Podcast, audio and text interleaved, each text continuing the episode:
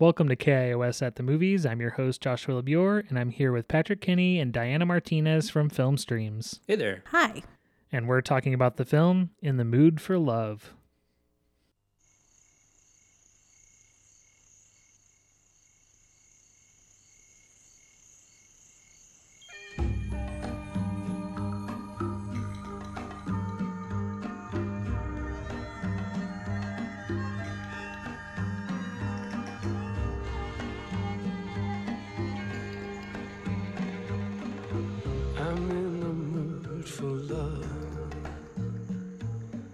Simply because you're near me.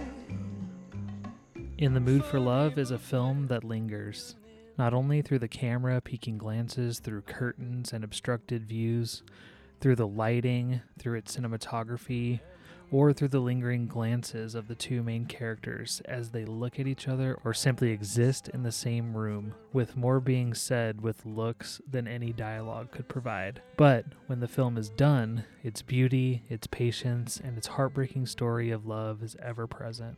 In the Mood for Love came out in 2000, directed by legendary Hong Kong filmmaker Wong Kar Wai, and it became an instant classic. There is so much that could be said about this film, but right now I'm just going to turn it over to my conversation with Diana Martinez and Patrick Kenny. So, what'd you guys think? I love this movie. Yeah. No, so actually, I should say, uh, yes, I love this movie. The first time I saw it was actually in one of Diana's courses classes. Was that the first time you taught- saw it? Yeah, that was the first time I saw it. So this is my Oh. second time watching it. And I will tell you what, it is a movie that I got a lot out of on the second viewing. Hmm. I mean, this should be like Yeah. I I was thinking while I was watching it like this should just be on my list of annual views. Like I should mm-hmm. just watch this every year. Yeah. It's so layered and beautiful. Um, mm-hmm. Yeah. Yeah. So it's a new restoration um, done by the Criterion Collection. Uh, and Wong Kar Wai helped oversee the restoration. So everything is like kind of to his, his specifications. Um, you know, Wong Kar Wai for me is a director that I, uh, I very rarely say this, but I think he is a genius. like I, I really do think that he's like one of the directors that like I admire his mind um and what he does in a film visually. Like you would think since film is a visual medium that there would be like a lot of directors who are doing really impressive, sumptuous, beautiful things. But I actually think that it's really rare. And I think that Wong Kar Wai is like one of the few people who actually understands film as a visual medium and takes advantage of it as a visual medium. And this film is just like the costumes are beautiful, the set design, the cinematography. Um, like you could, you know, watch this with the sound off and just be just as enthralled and, and riveted, uh, as we say, by just looking at the images. Another riveting film. This was actually my first time seeing this. It's always kind of been on my radar, but I just, for whatever reason, over and over again, just skipped over it. And I don't know what I was, I don't think I really ever talked to anyone about this film. Like, uh, I didn't really know anything about it going in. So as soon as I started it, I was like, oh no, I know what this film's to be. And I'm not that stoked on it at all. And it was not that. It was not that film. Like it was so incredibly beautiful, just like what Diana was saying. Like I just could not take my eyes off of it throughout the film. Just the color palettes, the uh, way that they that they use the slow motion in the film, and the different like frame rates. Like sometimes it's like really choppy, and sometimes it's like so smooth and luscious, and the warm light throughout the whole film, and and it's just a film where every single frame is so thought out. And it is so rare. Like you i can only think of like a handful of directors i can honestly say that about and it's like your usual characters of uh ozu um wes anderson uh and like a handful of others. And honestly like just the whole film i was just captivated by that. And then not only that but on top of the storyline the story just was so because it doesn't go where every other film that plays in this space goes. It's almost like it was so refreshing even though this came out now 20 years ago. Like I don't know, it, it just felt so tender and and so human. I don't it's hard to put it into words. Well, he has help from two really like amazing actors. Uh, so Ugh. Maggie Cheung and, and Tony Leung, they are magnetic. like it's a, it's the the film's a love story basically, um, kind of told through time set in 1960s Hong Kong, and um, they wear the most beautiful clothes and they look at each other so longingly and like The looks. when oh my God. like you think they're gonna touch like it just like simmers like this is this is a Yeah. film really like made for diana's sensibilities like i i love this film And I think like the camera work is so instrumental in setting this like sizzling, Mm-hmm. unrequited, tense, like longing. well it's requited it's it's definitely re- it's Well, requited Sure, sure, sure, sure. But like how the camera is just like constantly like sneaking around Yes. corners and catching glimpses. of Very voyeuristic. through through like screens and fabrics and like you just feel like you're yeah in these scenes in these like tiny Hong Kong apartments and stairwells and hallways and alleyways just sort of like spying Mm-hmm. on this this tentative yeah um simmering love story. yeah in some ways it felt like a noir in that sense like just the way it was lit and the way that that the camera moved around it felt like you were watching almost like a you know a crime Yeah. film Mm, from you yeah. know the 40s you know what's um and i thought that that was such an interesting thing to bring to this type of film and i especially think of what you're saying like the watching uh there's this scene where they're stuck in a tiny room together for hours because they don't want to be seen and just the way the cameras in the room and the way that they interact and ah, it's hard it's hard to put it into words Oh, and there's something about reflections too Mm-hmm. that's so that's done so well because you know, and it's like partially I wonder. They talk about how like some of that might have just been because of how small the sets were, the locations were that they had to film parts of it through reflections in mirrors or whatever, just because of technical. But it just works so well because part of the the film is that these two people are reflecting and pretending and role playing. Um, other people at times and it just i don't know cohesively thematically works so well just watch this film people just watch this film. Yeah. Maggie Cheung i mean one of the world's great actors i think. Um then this is like this is the performance. Yeah. And we should point out that this is considered the best film of the cen- of this century. Uh, so from like just like if you are you should be curious about it just from like a film nerd standpoint if you're listening to this and you haven't watched it yet it's uh it's it should be on your list It's essentially about these two people who are neighbors, and how much do we give away? I don't know. Maybe I don't want to talk about the story. I don't know how much is given away. I different plot synopses go to different places. So like Janus Film, the one so on our site right now, it's just gonna say that they find out that they have something in common through their spouses. That's a good way to put it. And the whole movie, like not only the characters, but the movie itself, everything is so restrained that it adds that tension. Mm-hmm. And I think that that is something that filmmakers, especially in 2020, should really like look at. It's it's it's so effective because there's so much like un, there's so much that's unsaid and undone, you know. And the film really like lingers on that. And I think that it adds so many layers of just intrigue, but also like it just makes you like feel deeply for these people and you want them you want so bad for them to just like let go and just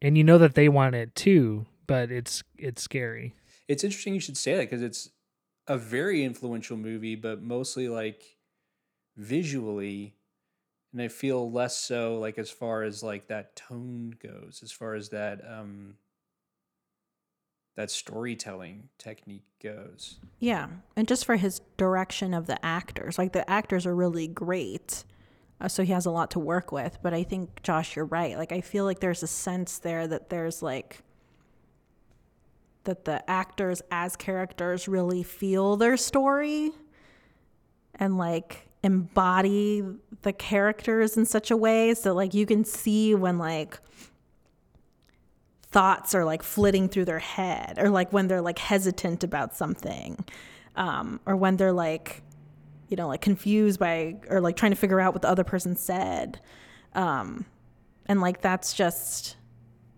like it takes a really great director to know to like you know close up on their face to get that expression right to linger on them long enough in order to let that register in front of the camera um, and yeah, it's it, it's it's really like a master class in filmmaking.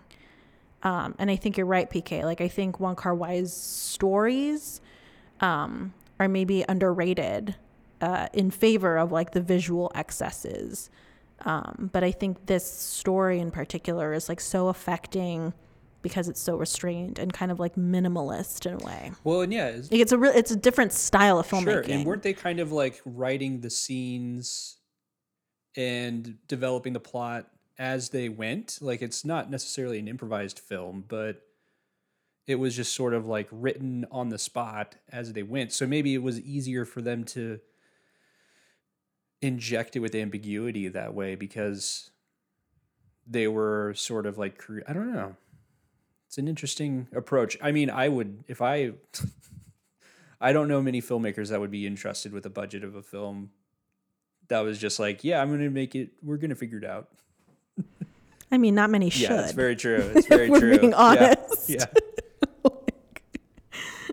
I think that the interesting thing about this is the story. I mean, like the visuals did really pull me in, but it was the story for me that was so satisfying because you, I think you just have to have both, you know, You do. like eh, I don't know. It's hard to say cuz like it's interesting because, you know, we get stuck in in independent films. You know, there's always these periods of time where like really raw and and handheld and like what feels like low technology and all this stuff kind of gets included in being more real, quote unquote. Mm-hmm. And this film, I thought, was just such a beautiful example of of something that is incredibly stylized and purposefully done and very well written that also felt very human and very beautiful and kind and there's something in that in like um I talk about Ozu a lot, but it goes back to his films too because his films feel so human and all of his shots are so purposeful and you know, he was very strict about his dialogue. Um and this film definitely felt like in that wheelhouse, but a different kind of stylization because it was less minimalist. It was like the story was more minimalist, but the film was like very luscious and just and just maximalist in the sense of like all the different camera, all the different color palettes, and then all the different ways that they move the camera and play with different frame rates and et cetera, et cetera. Mm-hmm. I don't know what I was trying to say there, but I do Oh, think it's really interesting taste. that Yeah. yeah, it's it's it's it's nice to see something that is really beautifully and purposefully done, but Mm-hmm. also feels very relatable and human as well. Well, I think you're always going to get that, like, no matter what aesthetic a filmmaker uses, if it's used purposefully. You know, like that that lo-fi aesthetic, like I've seen that used badly, but it is like an aesthetic. It's an aesthetic that like Yeah. Chloe Zhao works like perfectly. Like she uses a Canon 5D and like gets the most beautiful shots out of like these landscapes and out of these close-ups and like Wong Kar Wai, right? It's like a very uh, stylized, right? He definitely has like somebody set dressing. Like those things don't just happen. Um, but I think it's just it's it actually has substance behind it. Like aesthetics isn't all it is. Like there is something more behind it, and it's like this feeling of purpose. Like I can't imagine this story being told another way because the aesthetics are like so important to what it is. Yeah, exactly. I think that the aesthetics actually made it like the lusciousness of the film made the simple story just so much more deeply felt, I feel like. Mm-hmm. But I think that's so rare, unfortunately. Yeah, like I feel like there are a lot of filmmakers these days that are like using certain like styles and like techniques with like very little regard as to like why they're using it. Mm-hmm. You know, or you know, they think they're using it to one effect, but it's actually creating another effect like as an audience member. That's it. There's not a bad filmmaking these days, guys. And Wong Kar Wai is the opposite of that. Well, think about what else happened in 2000. I mean, come on. it takes time to sort out the gems. I um yeah, I just I think that there's just something here in the sense of um I don't know, I want to see more films by this filmmaker. Um I want to see more people making really stylish stylish beautiful dramas again like this. Like I want to see these deeply felt dramas that are simple and you don't always have to go to the logical conclusion. Like you can make a restrained story in a specific you know it's hard to describe. Uh, i can't put this movie into words. I just i just watched it a couple Yeah. hours ago It's and i'm still like It's, uh, digesting it but i feel like i'm gonna watch it numerous times and i'm gonna watch every other film by this filmmaker. And if you have not seen in the mood for love like please please please please go see it right now. Yeah, and so for everyone, this is the start of a series um, that we'll have at Film Streams at Home, all of which are recent restorations done by the Criterion Collection. There are also some films um, that Criterion doesn't own the rights to, like 2046 or The Grandmaster, which is his big um, martial arts film. Uh, we talked about Wuja like a few weeks ago. So those are films that are not part of this restoration but are also totally worth watching. And 2046 is kind of like a quasi sequel uh, to In the Mood for Love. So that's definitely one that you should watch. That's just a general recommendation. I have another recommendation for the podcast part of this episode. Yeah. and these this is a we should note that this is this series was going to be in another time this would have been like a huge nationwide art house event. They've been working on these restorations for 5 years. There's been a lot of planning to go into it.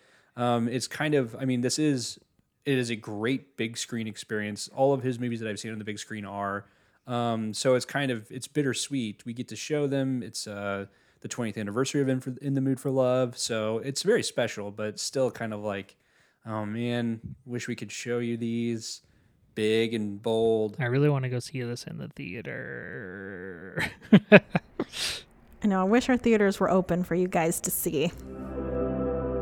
So with that, uh, what do you guys suggest people watch with In the Mood for Love? So I would recommend um, two movies actually. Um, one of which a lot of people have probably already seen, but they're by the, I think, most brazen and effective modern imitator of Wong Kar Wai, and those would be Barry Jenkins' Moonlight and If Beale Street Could Talk. Um, he is Barry Jenkins is, uh, is he's very um, forthcoming about how in thrall of Wong Kar Wai he is, and will even point out specific shots in Moonlight that are homages to or references to I think up to five different Wong Kar Wai movies uh, in Moonlight alone. And if Beale Street could talk is almost like an homage to Wong Kar Wai throughout. Um, so yeah, I would say watch In the Mood for Love and then revisit those two. Um, I'm going to uh, give a recommendation for a woman directed film who I think is uh, definitely influenced by Wong Kar Wai, and that would be to watch Sofia Coppola's Marie Antoinette. Um, you know, in in the mood for love, like there's so many instances where like her dress matches the brickwork or matches the um, the room divider matches the carpet and like that is what Sofia Coppola is doing in Marie Antoinette and I think that that's a film um, that uh, I, I see no way in which she is not being influenced by like Wong Kar Wai's use of like fabrics and decor um, and costume and set dressing because there's there's so many shots and comparisons where it like just looks like that's a Wong Kar Wai shot. Um, so yeah, it's for more aesthetic um, revelry. Watch Marie Antoinette by Sofia Coppola. I'm gonna go a different direction. I'm gonna go with uh, Ang Lee's Lust Caution. I just felt like that was also that was a very different film as far as like where it ends up, but it was also very luscious, beautiful film. And Ang Lee, whenever he's like on point, I just think he's on point. And I, it's been a long time since I've seen that movie, but I just remember really loving it. So. In the Mood for Love is available on film streams at home. For KIOS, I'm Joshua LeBior. For film streams, I'm Patrick Kinney. And for film streams, I'm Diana Martinez.